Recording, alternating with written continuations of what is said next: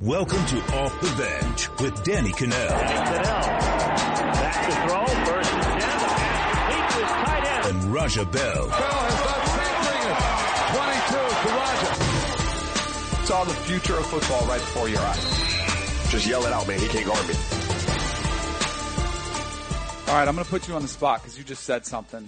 I want you just said you played for your family, for your money for to get paid, and for the love of the game. Yeah. Which order?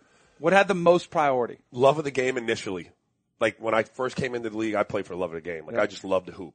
Um, the money was second because I was making twenty thousand dollars in the CBA and it wasn't enough to, and I didn't have family yet. Right. Um, when I once I started making a little bit of money and I was in the game for a while, it was still love of the game. Um, and then it became family, and then it became money. Towards the end, it was money, family, and love of the game because Yep. it had worn off. Like Yep. I, it was a job for me at that point. That's why I don't think I was very good. Because I don't think I, no, I'm and I'm 100 percent serious. I don't think I was good or great in the NFL because I didn't love it. I was out there to make a paycheck, and my family was single. But I mean, I was you know, I, I, I wanted to have a good reputation, like, Right. but and I wanted to work hard.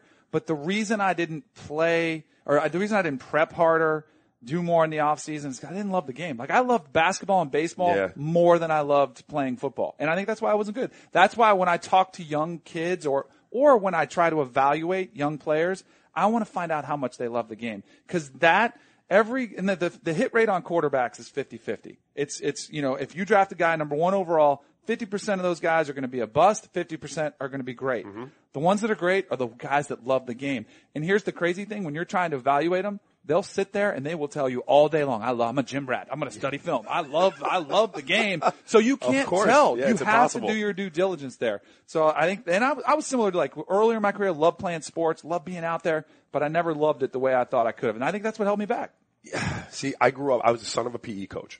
So my day, we didn't have any, there weren't video games, there weren't iPads, which are another, like, my kids are addicted to them. Like, we didn't have that. And so I, I loved, I love tennis.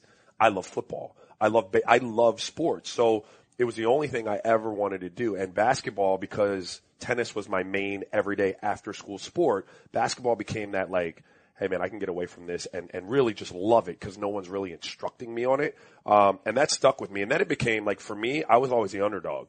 So it became like, I proved these mofos wrong. Yeah. Like, you know, you cut me, all right, here, you have to see me next year because I'll be back. And I, and I poured my heart and soul and my love into that disrespect. And it, it did. It, it, it was the only reason a guy like me with, with marginal talent and athletic ability could stick around as much as I did because I, I just loved it like that. This is just a glimpse of what you're going to get on Off the Bench with Kanell and Bell. Head over to Apple Podcasts, download and subscribe. Check us out. Leave us a five star review while you're at it.